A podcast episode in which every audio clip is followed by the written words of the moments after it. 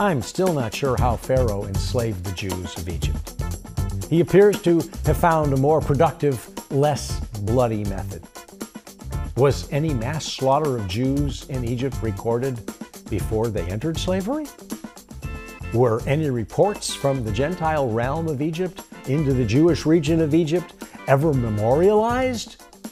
Were any recollections of violent Jewish protests noted against the enslavement by the Egyptians? I am unaware of any such events. Now, it is known that Pharaoh feared a Jewish uprising because that was what led to led Pharaoh to later establish this barrier of slavery that kept the Jews from taking over through revolt. It also stopped them from assimilating through default. I know we were enslaved. The Bible is emphatic about this fact, but I don't know how.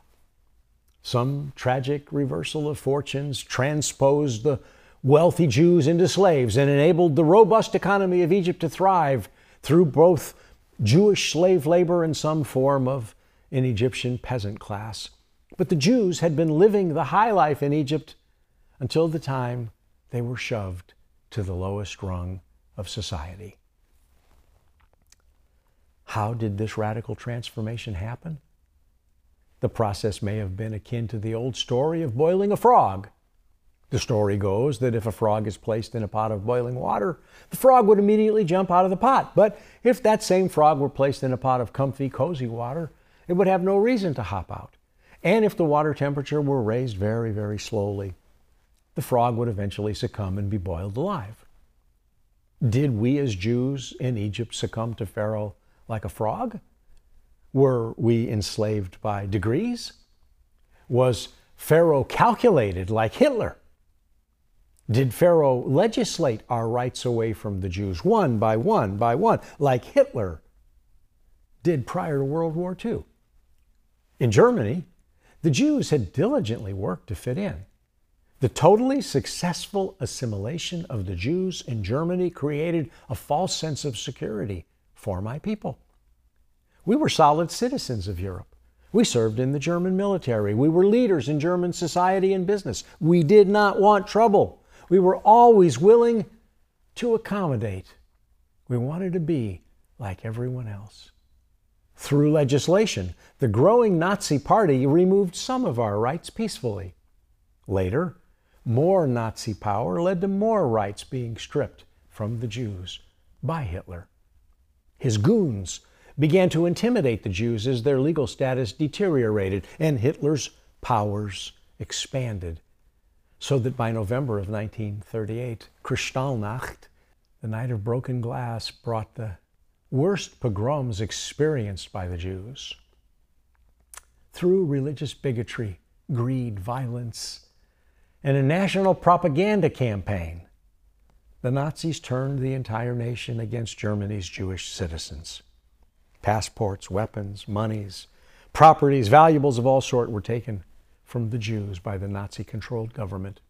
They incapacitated the Jewish people in anticipation of the annihilation of the entire Jewish race. The norms of German society were changed by the power and influence of the Nazis. Hitler began his public service within a fringe political party, the National Socialist German Workers' Party. It was just a tiny minority of extreme nationalists and anti Semites. Hitler's little lunatic fringe group evolved from the margins of German society. This vocal, organized minority of radical Aryans cunningly took over the conscience of the German nation, and the Nazis almost conquered the free world while the Allies dismissed their obvious evil agenda. Didn't happen immediately. It happened in carefully orchestrated stages just as a frog might remain in water, slowly being brought to a boil. The measured cadence of change may have allowed the German population to accept the destruction of millions of Jews and other hated minorities. Perhaps hated minorities deserve our deeper consideration. So let me talk about minority views, frog boils, and a Passover detour. These next brief comments may feel disjointed or perhaps even unwelcome in a discussion about Passover. So consider this my Passover detour. Uh, feel free to reflect on this at your leisure. If uh, your sensibilities cannot tolerate bigotry, racism, slavery, slaughter, or whispers of conspiracy. My people have experienced each of these despicable realities, and I'm perplexed with my own questions. Why were my people subjugated into slavery by the Egyptians? I don't understand how it happened. My people were also subjugated into slavery by the Nazis. My relatives were rounded up and branded with numbers like animals. Some of them were thrown into cattle cars and hauled off to slave labor gangs and death camps. It seems incredible that such atrocities could have happened in a modern civilized Christian society.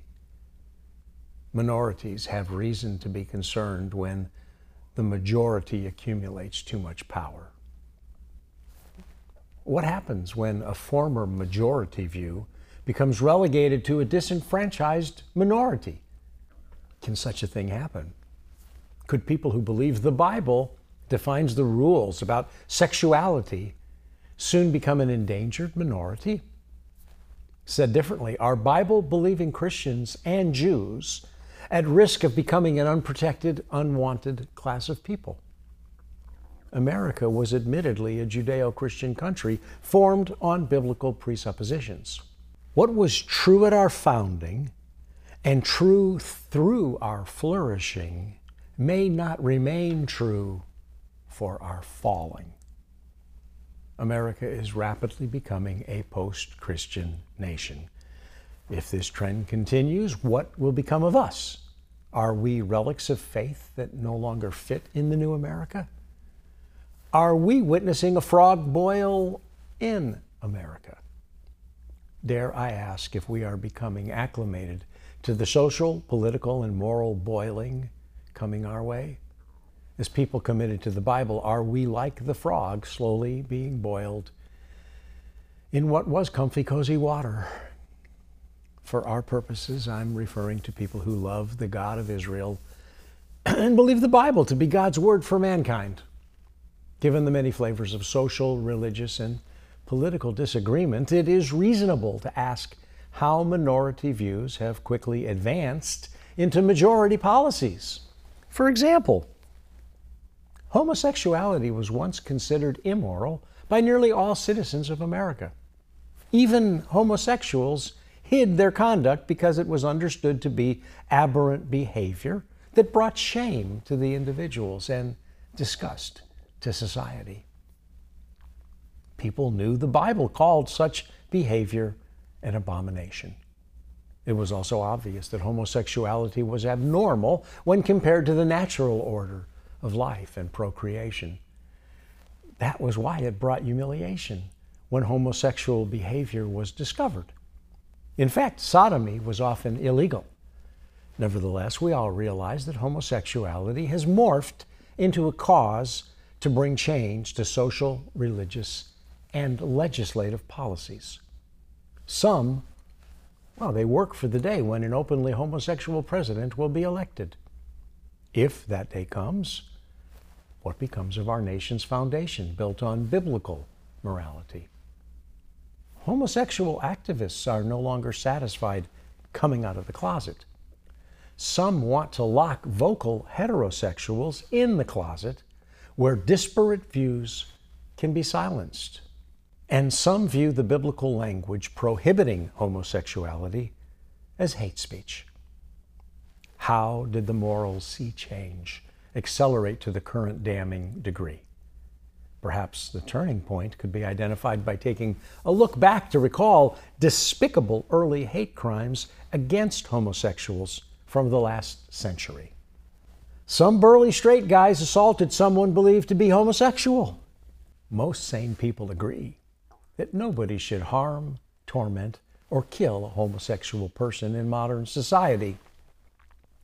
That is, excluding in Islamic nations where homosexuals are harmed, tormented, or killed according to Muslim law. Now, even though the Bible suggests some sexual sins are best managed through horribly harsh punishments, our culture rejects such treatment of fornicators, adulterers, or homosexuals, etc. Neanderthal gay bashers were the ones who set the stage for a movement to outlaw gay bashing. This was a rational response to irrational hate crimes. Homosexuals should be protected, just like all law abiding citizens. We all deserve protection under the law. Homosexuality happened to be a minority problem, and even calling it a problem can now be considered inappropriate by some moderns. The vocal homosexual minority successfully advanced their minority views into becoming a policy issue to be embraced by a segment of the majority. In other words, straight people have taken on the cause of gay people. And who would argue with the premise that it is wrong to torture or kill a homosexual? The idea is abhorrent and barbaric. Such general agreement became a stepping stone for the minority to secure additional protections for their minority class. Each step on the path toward erasing inequality moved the minority closer to their goal of full equality. Sadly, not even Hollywood can convert a biblical abomination into a righteous cause. Homosexuality may be celebrated on screen, on stage, in art, and even in Congress, but God still condemns it. For clarity, I believe in equality before the law. I believe in tolerance. I believe people have the right to live as homosexuals. I believe homosexuals have the right to reject the Bible. I'm not intolerant. I simply reject the rhetoric of some homosexual activists who would demand that I support their behavior or call it normal. It must be abnormal because that's the way the Bible deems it an abomination. It's not normal. Of course, not everyone believes the Bible, so it is absurd to assume those who do not should be expected to follow the standards declared in a book they reject.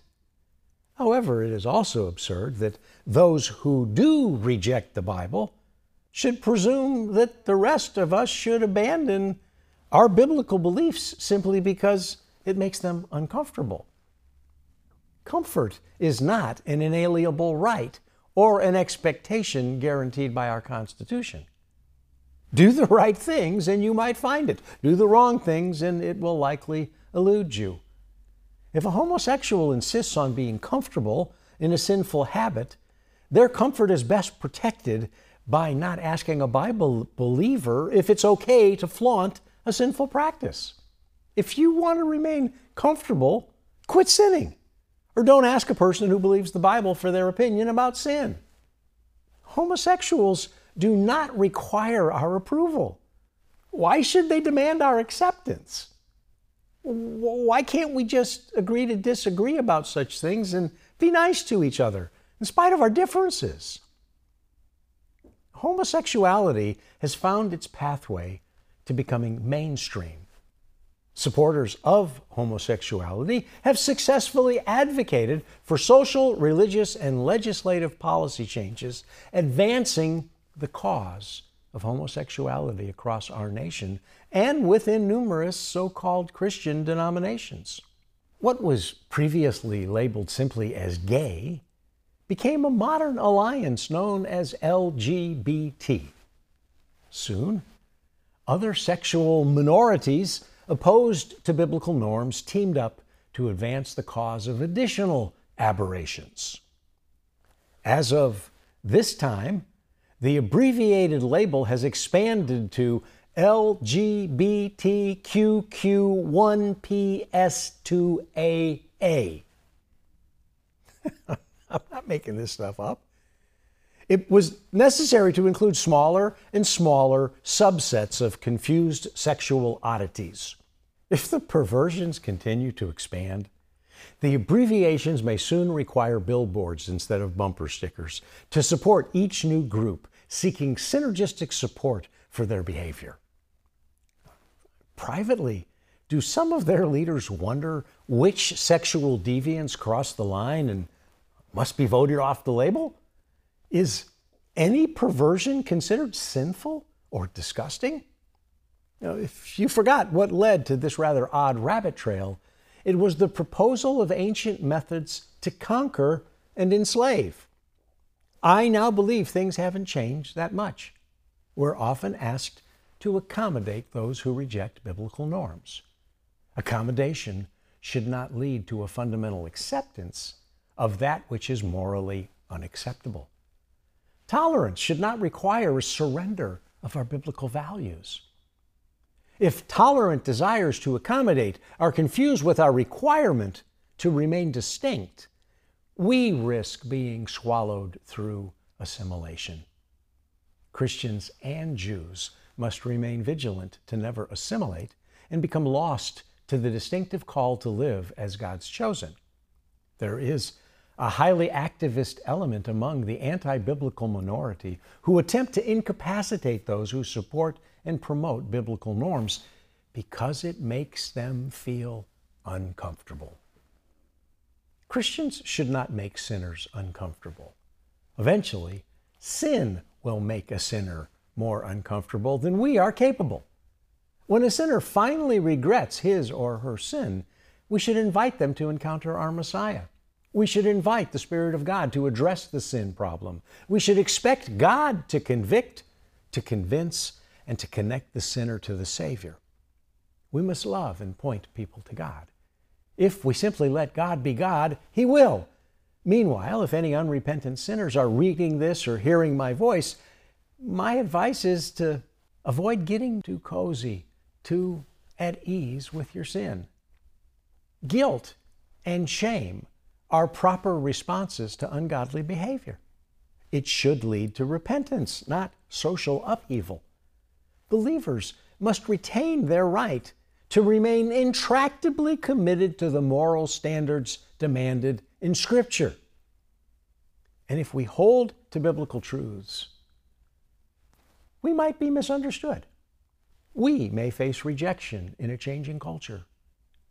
This should not be a surprise the foundational status of the Bible itself is under attack. Some believers have already felt the fury with which the anti biblical minority has tried to intimidate believers. There is an overt intent to change laws, change norms, change entertainment standards, and change government policies to undermine biblical norms of morality. Where the precepts of the Bible become obstacles, to the unfettered pursuit of immoral choices, an anti biblical minority is working to remove the Bible's influence and promote unbiblical lifestyle choices. Don't get me wrong, I absolutely, in no way, I am not saying gay people want to dominate everyone. And neither am I saying gay people want everyone to be gay. I do believe some want our society to validate their gay lifestyle choices, However, to grant that validation in light of biblical standards is to contradict the foundational beliefs of sexuality presented in the Bible. Therefore, I reject any radical gay agenda that presumes to go beyond raising a rainbow flag or shining rainbow lights on the outside of the White House. And I hope they fail to influence legislation from inside the White House. If such minority causes succeed in becoming majority expectations, those of us who kindly tolerate such behavior in a free country may find ourselves subject to a new form of discrimination in a country with less freedom. If our desire to honor God and promote the Bible is eventually deemed to be intolerant, we may find our norms to be unwelcome, unacceptable, or, God forbid, unlawful. The current trend toward eradicating the obvious distinctions between male and female has elevated our society's race toward gender confusion. Erasing gender specific language cannot change the way God created men and women, but it can create division and dissent between those who believe the Bible and those who reject its influence. When the censors of society are given the right to decide what is fit for consumption by a society, that society is no longer truly free. Rather, it is subject to the arbiters of our freedom. When the Bible becomes hate speech, faith in the Bible becomes dangerous. Even the content of this simple discussion could become classified into something it was never intended to be. Anyone could be censored when opinions based on biblical standards become unwelcome. It is now recognized that no one is free from censorship. Even a sitting president of the United States was not immune from being silenced by social media. So no one is quite sure who should control the reins of censorship, but nobody wants to be the one who is censored. This detour presented concerns about people and nations becoming desensitized to sin. Well, as the Bible loses influence, the culture's moral compass becomes untrustworthy. When the people are led by immoral adjudicators who can no longer recognize the difference between boys and girls, how can such a people be expected to, to determine right from wrong in the affairs of government? Such a a lack of good judgment now appears to be common. Such confusion is now heralded as being forward thinking and respectable. The ancient Hebrew prophet Isaiah warned Woe to those who call evil good and good evil, who put darkness for light and light for darkness, who put bitter for sweet and sweet for bitter. Woe to those who are wise in their own eyes and clever in their own sight? You see, such descriptions seem to mirror our nation's Congress, some of its courtrooms, and much of its media. These are symptoms of a sin sick society in need of repentance, forgiveness, and atonement. We all need mercy. Without it, we will face God's wrath. None of us are perfect. We, we've all sinned. We've all, therefore, also earned judgment. My judgment is that this detour about minorities must end, and our future as believers in America must progress toward active faith and vibrant practice. Thereby, we can best protect our rights by exercising them and working toward revival in our land. Today, we can still celebrate as God instructs. So, having posed these awkward questions on this curious detour, I must now invite those who hear me to rejoin our twisted journey that is almost complete. We're very close to our Passover Seder destination. I promised to guide us to a sanctified ritual without being swallowed by retail religion. I've asked challenging questions, proposed challenging conclusions, and I still require some grace from my listeners and readers as we reach the end of our Passover backstory. Again, I ask a question posed earlier in this section of so many questions. Where's the chametz? Where's the leaven in my life? In conclusion, we all have leaven in our life. We might think we can hide or sell our leaven, but it is revealed to any honest person that asks God for truth about their own spiritual condition. Nobody with leaven can truly take your leaven. It merely leaves two people with leaven. You see, one sinner cannot bear the sins of another sinner. Without blood on the doorpost, we bear our own penalties for our own disobedience. And herein is the true purpose of Passover. God made a way for us out of Egypt. He also made a way for us to be Pesach. If you really want to be kosher for Passover, the only rabbi who can effectively take away your leaven is the perfect, sinless rabbi who could afford the incredibly high price that we could never pay. Jesus, the Passover Lamb of God, came to take away our sins. This is the only viable exchange that satisfies God. Now, most rabbis reject the concept. I propose that a blood sacrifice in exchange for sin is more realistic than money changing hands to temporarily hide our leaven. As far back as Israel's wanderings in the desert, God made clear the life of the flesh is in the blood, and I have given it to you upon the altar to make atonement for your souls. For it is the blood that makes atonement for the soul.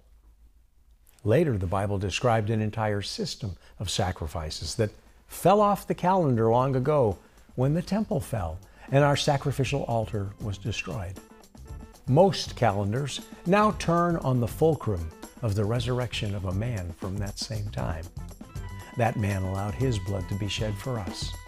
That sinless man was a spotless lamb.